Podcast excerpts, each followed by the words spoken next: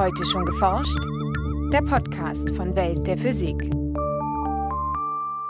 Herzlich willkommen zur 207. Folge. Es begrüßen Sie Michael Büker und Nora Kusche. Wenn Materie sehr kalt ist, verhält sie sich anders als bei höheren Temperaturen. Forscher beobachten bei der Untersuchung ultrakalter Materie Phänomene, die sich nur mit Hilfe der Quantenphysik erklären lassen. Wenn ich im Labor sitze, dass ich wirklich Fotos sehe von Quanteneffekten. Und das ist, glaube ich, auch was die Faszination von dem Gebiet ist. Sagt Henning Moritz von der Universität Hamburg. Wie man solche tiefen Temperaturen erreicht und was Physiker mit der kalten Materie machen, hören Sie im Schwerpunkt. Außerdem berichten wir über ein Mini-Gravimeter, über Gerüchte, dass am CERN ein neues Teilchen entdeckt wurde und über die gekippte Mondachse. Aber hören Sie nun erst einmal das Feature von Susanne Koch. Die Eigenschaften eines Stoffes hängen stark von seiner Temperatur ab.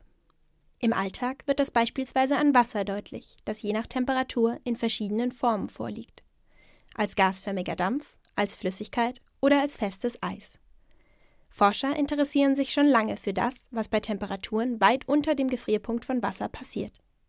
1921 hat ein sogenannter Herr Satyendra Bose aus Indien den Herrn Einstein einen Brief geschickt, über was wohl passiert, wenn man Licht kalt macht. Und der Einstein, der hat es dann übersetzt ins Deutsche und publiziert und fand es so spannend, dass er drei Wochen später schon einen Artikel publiziert hat, was denn wohl mit Materie passiert, wenn sie kalt wird.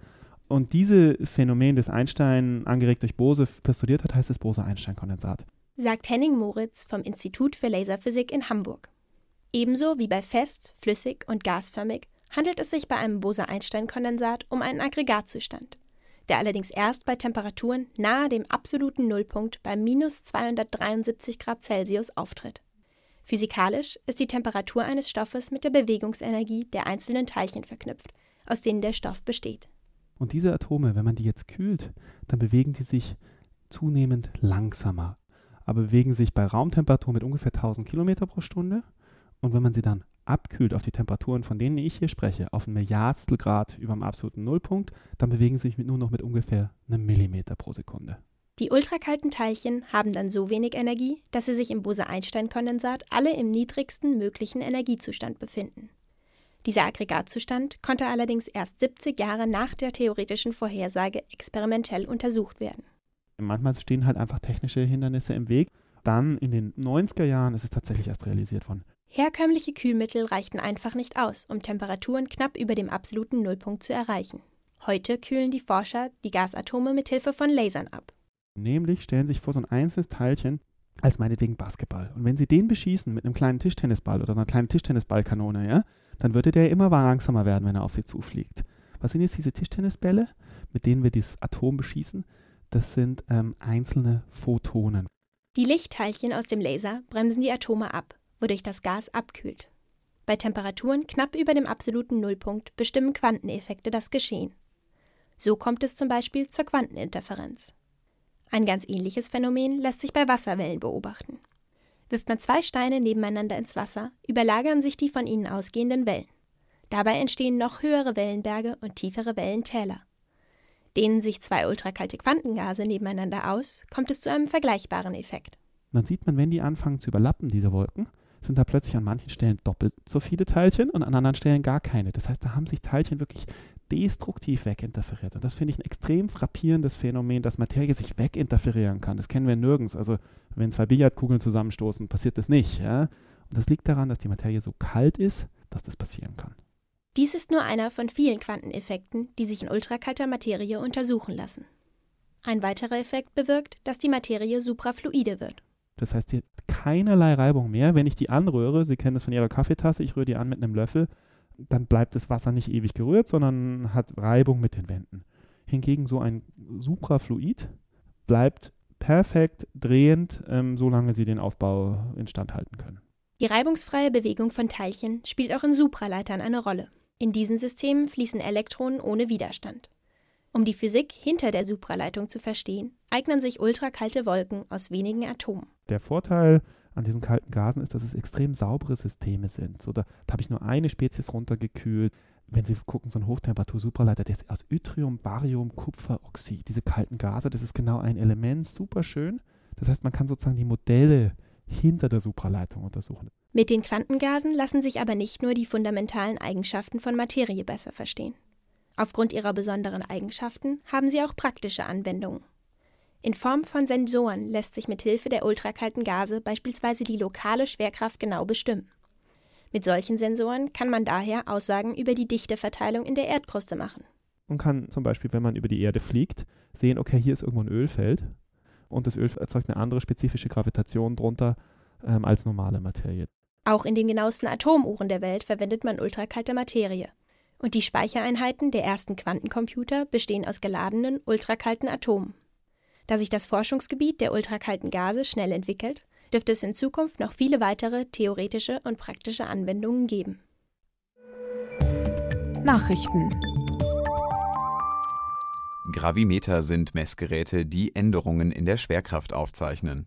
Auf der Erde können sie helfen, unterirdische Rohstoffvorkommen oder Magmaflüsse anzuzeigen. Wie Forscher aus Schottland nun im Fachblatt Nature berichten, hoffen sie, die bisher mehrere Kilogramm schweren und unhandlichen Geräte durch einen deutlich kleineren Aufbau zu ersetzen.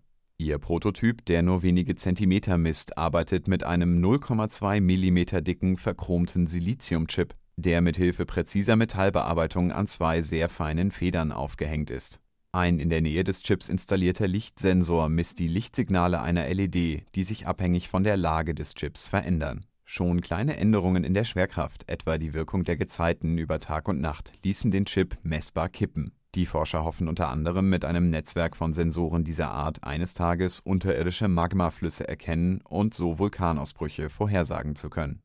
Die letzten aufsehenerregenden Entdeckungen der Physik, etwa das Higgs-Teilchen oder die Gravitationswellen, haben die bestehenden Standardtheorien bestätigt.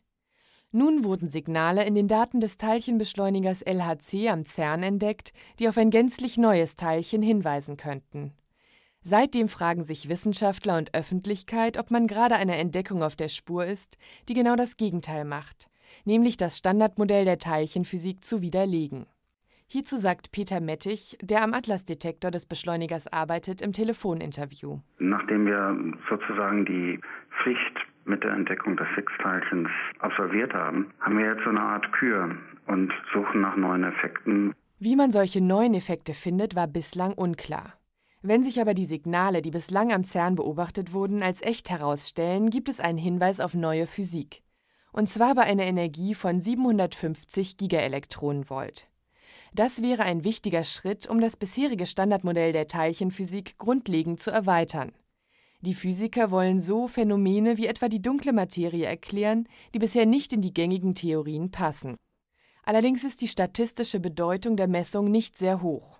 Obwohl die Forscher sämtliche im Dezember letzten Jahres gefundenen Daten überarbeitet hatten, führten die nun auf der Morion-Konferenz in Italien präsentierten Ergebnisse zu keiner klaren Aussage. Deshalb warten die Physiker gespannt auf neue Daten, die sie ab April am Teilchenbeschleuniger LHC erheben werden. Dann können wir endgültig sagen, ob da etwas ist oder ob es eine statistische Fluktuation ist. So Peter Mettich. Er und seine Kollegen rechnen Ende dieses Sommers mit neuen Ergebnissen. Spätestens Ende des Jahres 2016 wollen sie dann mit Sicherheit sagen können, ob die neue Physik bei 750 Gigaelektronenvolt auftritt oder ob man doch wieder woanders suchen muss. Wasservorkommen auf dem Mond wurden bereits vor einigen Jahren gefunden. Sie stammen vermutlich von Kometeneinschlägen und können sich in polaren Regionen des Mondes halten, die niemals von Sonneneinstrahlung getroffen werden. Eine neue Auswertung von Daten der NASA-Raumsonde Lunar Prospector, welche diese Ablagerungen entdeckt hatte, offenbarte nun aber eine Überraschung. Die Vorkommen liegen nicht genau an den Polen, sondern sind um etwa 6 Grad gegenüber der Drehachse des Mondes verschoben, und zwar an beiden Polen in entgegengesetzter Richtung. Wie Forscher nun in der Fachzeitschrift Nature berichten, ließe sich dies durch ein nachträgliches Kippen der Mondachse erklären. Die Verschiebung der Achse könnte demnach durch vulkanische Aktivität in einer früheren Phase des Mondes zustande gekommen sein. Das war's für heute. Bleiben Sie wissenschaftlich und laden Sie uns auch nächstes Mal wieder herunter. Welt der Physik wird Ihnen präsentiert vom Bundesministerium für Bildung und Forschung und der Deutschen Physikalischen Gesellschaft.